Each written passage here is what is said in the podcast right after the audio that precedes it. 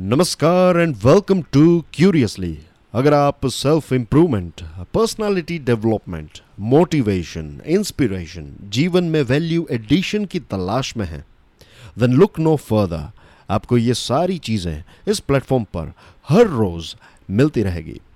So stay curious forever enjoy your cup of coffee और tea और चलिए हम आज के पॉडकास्ट की शुरुआत करते हैं। एक सूफी फकीर एक नदी के किनारे लोगों को नाव से पार कराने का काम करता था। दो चार पैसे मिल जाते थे, उससे उसका रोज रोटी पानी चल जाता था। एक युवक आया और उसने कहा, मुझे पार करा दे, लेकिन पहले ही मैं बता दूँ मेरे पास पैसे नहीं हैं और मैं कुछ दे न सकूँगा।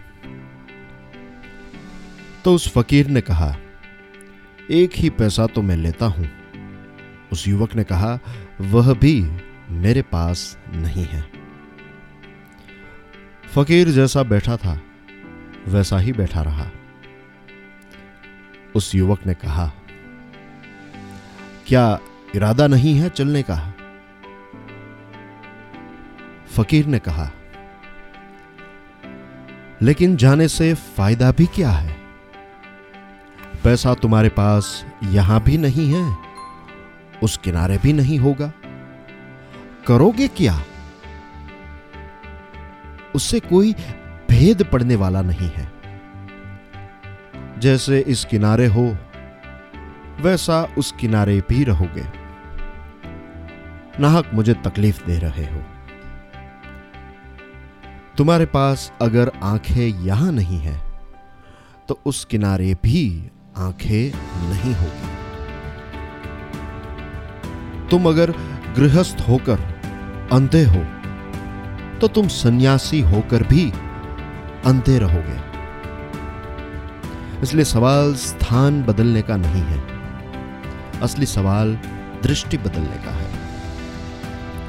तुम्हारी आँखें खुल जाए तो तुम जहाँ हो, वहीं हिमालय है। तुम जहाँ हो वहीं एकांत अकेलापन है। ठेठ बाज़ार में सन्नाटे हैं। नहीं तो हिमालय पर भी शोरगुल रहेगा। तुम्हारा मन तो शोरगुल साथ ही ले जाएगा। एक बात पक्की है कि तुम कहीं भी जाओ, तुम अपने को तो साथ ले ही जाओगे। अपने को कैसे पीछे छोड़कर भाग पाओगे? अपने से भागने का कोई रास्ता नहीं है। कबीर तो संसार और संन्यास को एक ही मानते हैं। कबीर कहते हैं, यही संन्यास है, यही संसार है। और संन्यास और संसार दो परिस्थितियाँ नहीं हैं। देखने के दो ढंग हैं।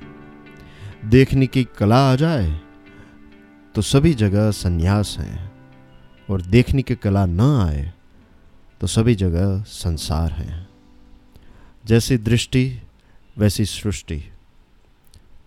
A story by Osho narrated by Prashant Mawani thank you very much for listening to this podcast कल फिर सुबह छह बजे मिलेंगे। तब तक के लिए जय हिंद।